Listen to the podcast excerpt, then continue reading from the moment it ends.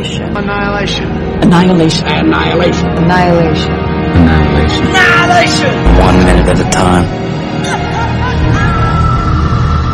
Out of the night that covers me, black as pit from pole to pole, thank whatever gods may be for my unconquerable soul. In the fell clutch of circumstance I have not winced nor cried aloud. Under the bludgeonings of chance, my head is bloody, but unbowed. Beyond this place of wrath and tears looms but the horror of the shade, and yet the menace of the years finds and shall find me unafraid. It matters not how strait the gate, how charged with punishments the scroll. I am the master of my fate. I am the captain of my soul.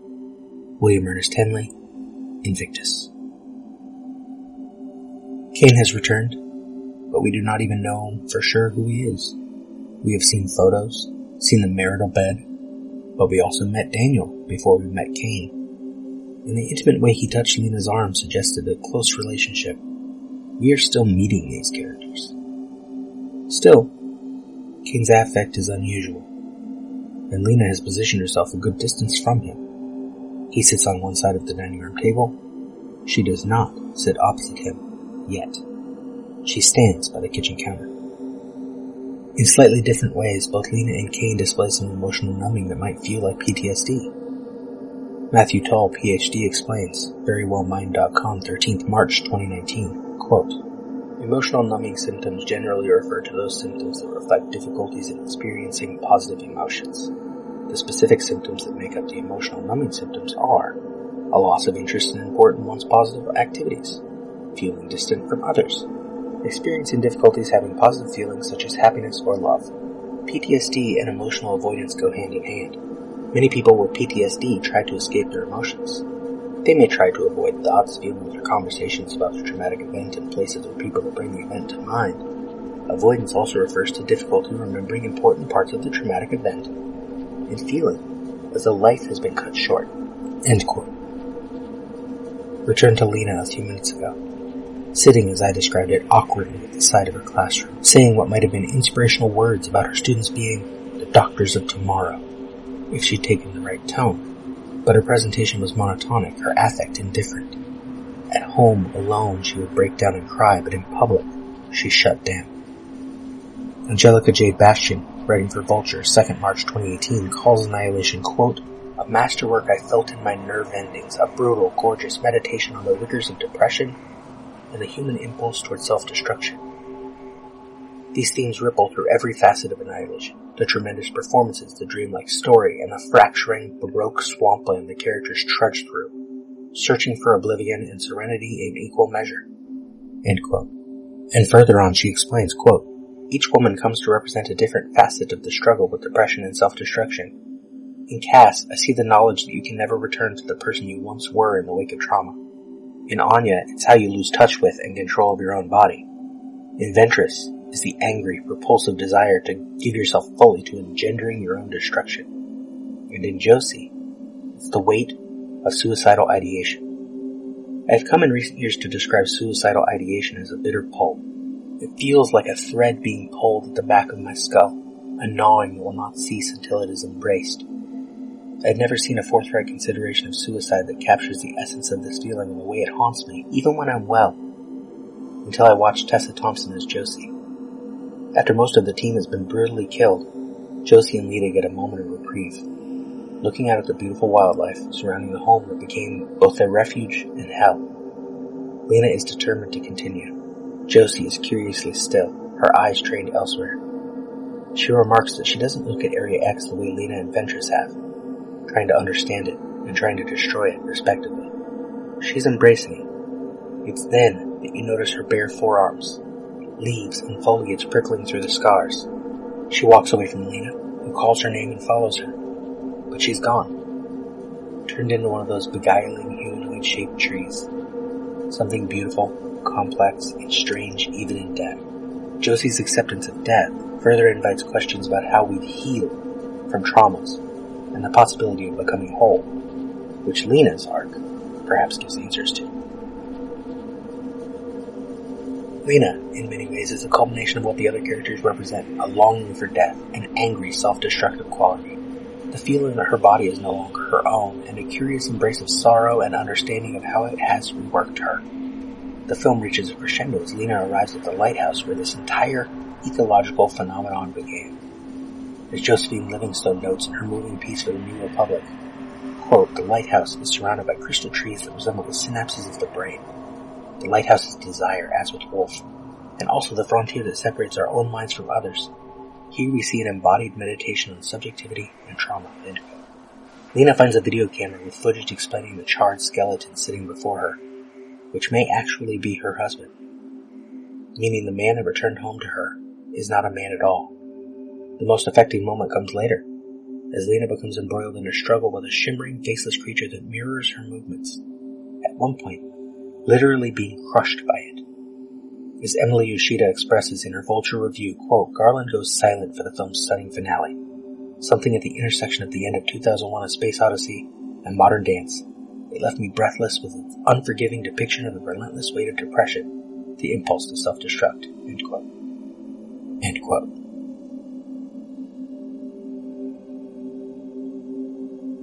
Kane is not Kane, but Lena does not know this. We do not know this. We certainly do not know what that means. But whether Kane is a doppelganger in the stead of Lena's presumed deceased husband, or he is a soldier who suffered a particularly powerful trauma, his demeanor here might be the same. Lena cheated on her husband presumably before he was gone, and definitely after, even though his death had never been confirmed. Her guilt upon seeing him back again coupled with her reliance, as we just saw a couple minutes ago, on happier memories over more troubled ones, means that in this moment she is guarded. She is on the offensive because how else can she reclaim anything of the self she thought she was before?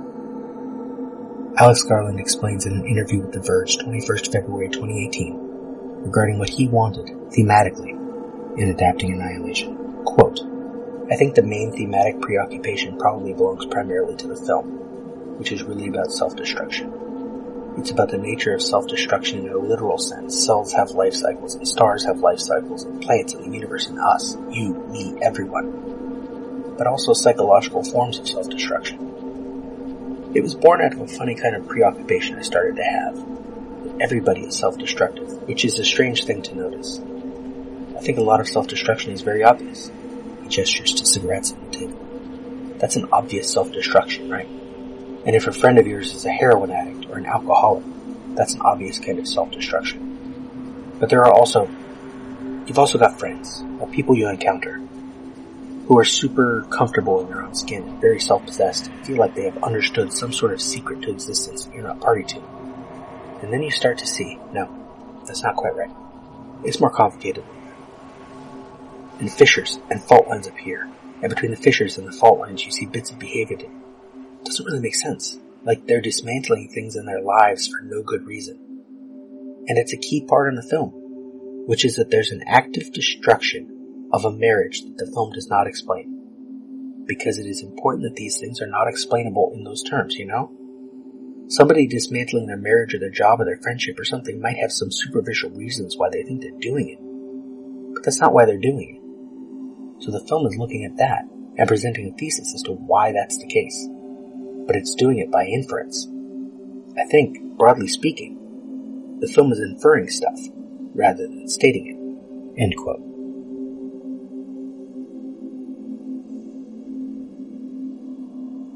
Lena's guilt and depression, Kane's post-traumatic stress. These are subtext as text in a way, but also subjects too rarely spoken of that being occasionally obvious is not all that bad. From the novel, Annihilation. Quote, My husband was on the 11th expedition as a medic. He'd never wanted to be a doctor. He'd always wanted to be in first response or working in trauma. A triage nurse in the field, as he put it. He had been recruited for Area X by a friend who remembered him from when they had both worked for the Navy, before he switched over to ambulance service.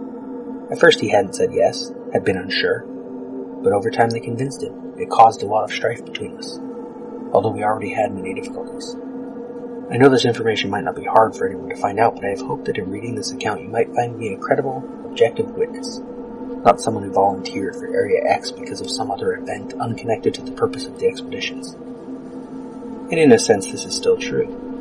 and my husband's status as a member of an expedition is in many ways irrelevant to why I signed up. But how could I not be affected by Area X if only through him?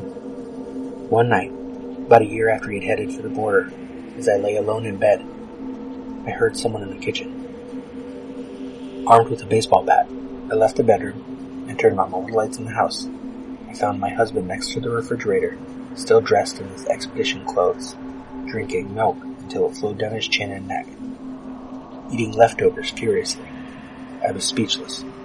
I could only stare at him as if he were a mirage, and if I moved or said anything, he would dissipate into nothing, or less than nothing. We sat in the living room, him on the sofa and me in a chair opposite.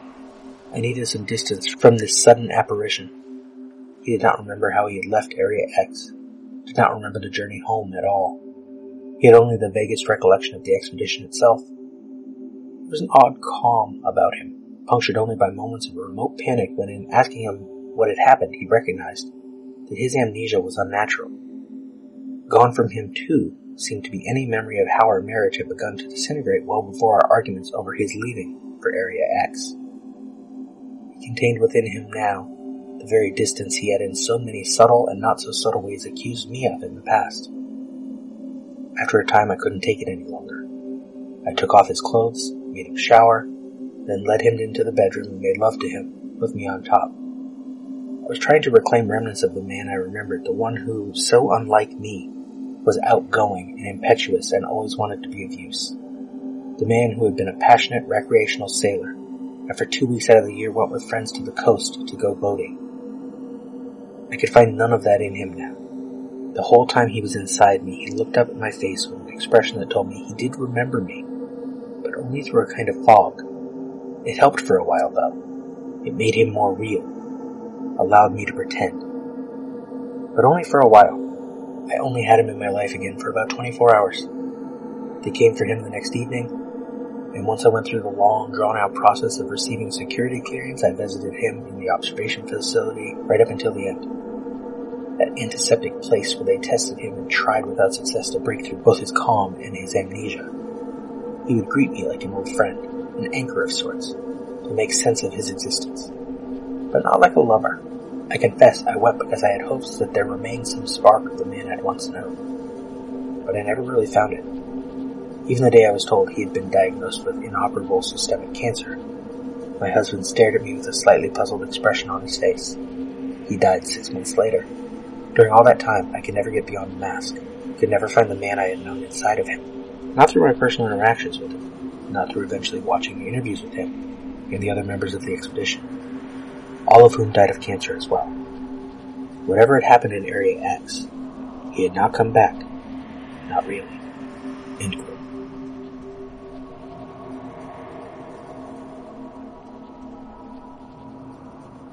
We are on a wide shot, angled on Kane past Lena. Lena interrogates Kane about the mission he went on a year ago. His answers are lacking. She asks if it was covert. Kane. Hmm. Maybe. Maybe. Second four, angle on Lena. Lena. What does that mean? Mm, maybe. Second seven, angle on Kane, and we get a telling move from this Kane stand-in. Or this emotionally numb Kane. To be fair, and entirely in spoiler territory, this Kane could actually be the original Kane, only altered and not his replacement. That Lena tricks her doppelganger into burning itself could be a poetic echo of Kane's doppelganger being the one to destroy itself. Or it could be an ironic counter. Much of the thematic content of the film would suggest, as with my imposition of specific psychology already in this minute, that the difference is hardly as important as the possibility that the distinction doesn't matter. In this moment, Kane realizes his answer has not been adequate. The movement of Lena's scripted line about deserving a better explanation than no explanation from earlier to the end of this minute fits better with this reaction from Kane. He is trying to answer, but he lacks the faculties and the knowledge to do so. Which might suggest that this is a doppelganger and it literally lacks Kane's memories. But imagine also that Kane, a soldier, was captured, tortured. He's been gone for a year. Would he readily offer up answers about his original mission? Or might he have trouble answering anything? And I find myself drifting over to Susanna Kaysen again. Girl interrupted. Quote, Insanity comes in two basic varieties, slow and fast. I'm not talking about onset or duration, I mean the quality of the insanity, the day-to-day business of being nuts. There are a lot of names, depression, catatonia, mania, anxiety, agitation, they don't tell you much. The predominant quality of the slow form is viscosity. Experience is thick, perceptions are thickened dull, time is slow, dripping slowly through the clogged filter of thickened perception. The body temperature is low, the pulse is sluggish. The immune system is half asleep, the organism is torpid and brackish. Even the reflexes are diminished as if the lower leg couldn't be bothered to jerk itself out of its stupor when the knee is tapped. Viscosity occurs on a cellular level, and so does velocity. In contrast to viscosity's cellular coma, velocity endows every platelet and muscle fiber with a mind of its own, a means of knowing and commenting on its own behavior. There is too much perception, and beyond the plethora of perceptions, a plethora of thoughts about the perceptions and about the fact of having perceptions. Digestion could kill you. What I mean is the unceasing awareness of the processes of digestion could exhaust you to death. And digestion is just an involuntary sideline to thinking, which is where the real trouble begins. Take a thought. Anything. It doesn't matter. I'm tired of sitting here in front of the nursing station. A perfectly reasonable thought. Here's what velocity does to it. First, break down the sentence. I'm tired. Well, are you really tired exactly? Is that like sleepy? You have to check all your body parts for sleepiness, and while you're doing that, there's a bombardment of images of sleepiness. Along these lines, the head falling onto pillow, head hitting pillow. Wynken, Blynken, and nod, little Nemo rubbing sleep from his eyes, a sea monster, uh-oh, a sea monster. If you're lucky, you can avoid the sea monster and stick with sleepiness. Back to the pillow. Memories of having mumps at age five, sensation of swollen cheeks on pillows and pain on salivation. Stop. Go back to sleepiness. But the salivation notion is too alluring. And now there's an excursion into the mouth. I've been here before, and it's bad. It's the tongue. Once you think of the tongue, it becomes an intrusion. Why is the tongue so large? Why is it scratching on the sides? Is that a vitamin deficiency? Could you remove the tongue? Wouldn't your mouth be less bothersome without it? There'd be more room in there. The tongue, now, every cell of the tongue, is enormous. It's a vast foreign object in your mouth. Trying to diminish the size of your tongue, you focus your attention on its components, tip, smooth, back, bumpy, sides, scratchy. As noted earlier, vitamin deficiency? Roots, trouble. There are roots to the tongue. You've seen them. And if you put your finger in your mouth, you can feel them. But you can't feel them with the tongue. It's a paradox. Paradox. The tortoise and the hare. Achilles and the... what? Tortoise? Tendon? Tongue? Back to tongue. While you weren't thinking of it, it got a little smaller. But thinking of it makes it big again. Why is it scratchy on the sides? Is that a vitamin deficiency? You've thought these thoughts already, but now these thoughts have been stuck onto your tongue. They adhere to the existence of your tongue. All of that took less than a minute, and there's still the rest of the sentence to figure out, and all you wanted really was to decide whether or not to stand up. Viscosity and velocity are opposites, yet they can look the same. Viscosity causes the stillness of disinclination. Velocity causes the stillness of fascination. An observer can't tell if a person is silent and still because inner life is stalled, or because inner life is transfixingly busy. The telling move here is that Kane looks up, that right hand that maybe he's been trying to figure out how to use to pick up the glass of water makes an awkward gesture and settles. Kane is, as he was not before, in this conversation now. Even if he does not know how to be. Kane. Okay, Okay, yeah. yeah. Covert. Yeah, Yeah, I think think so. His phrasing is casual. His voice has an inflection to it like for a moment he is himself again. Second 12, angle on Lena. Lena. Pakistan again? Her right arm slides closer to her body like she's relaxing a little. She can see her Kane in this Kane. Second 14 angle on Kane, and he is not only answering, his head is tilted. He is becoming more of himself, or trying to. We skip a few lines from the script. Kane, no. Lena, Yemen? Kane, I can't tell you. Lena, so it is classified. Kane, I mean, I can't tell you. I don't, I don't know. where it was. Or, the script simply says he trails off.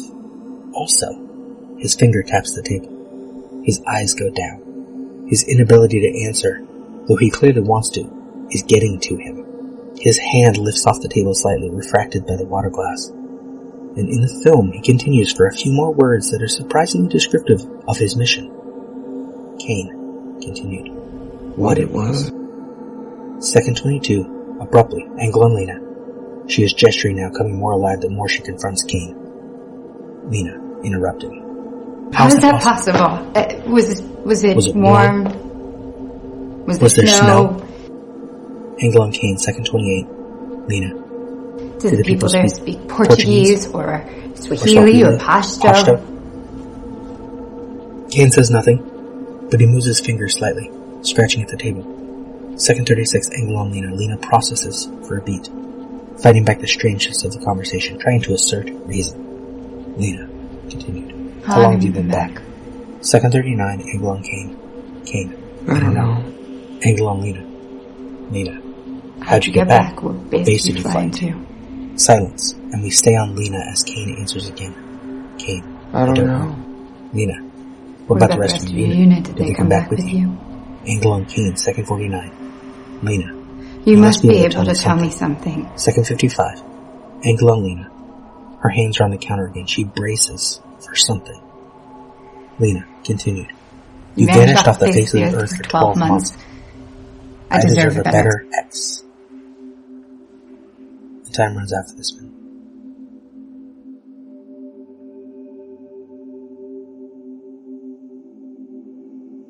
Tis heartache lays the lover's passion bare. No sickness with heart sickness may compare. Love is a malady apart, the sign and astrolabe of mysteries divine. Whether of heavenly mold or earthly cast, love still doth lead us yonder at the last. Reason, explaining love, cannot but flounder like ass in mire. Love is love's own expounder. Does not the Sun himself the Sun declare? Behold him. All the proof thou seekst is there. Rumi, Love, the Hierophant.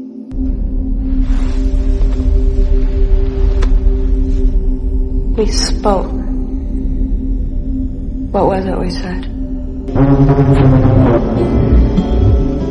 Wordlessly watching, he waits by the window and wonders at the empty place inside.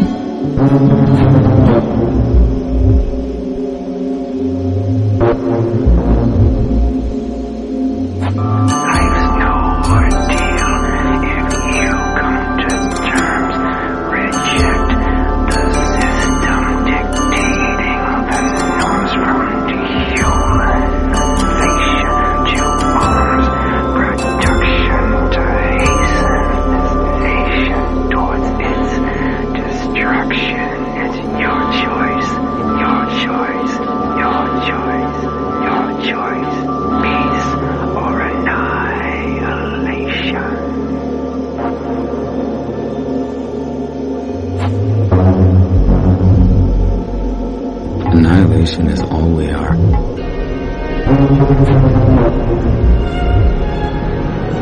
Annihilation.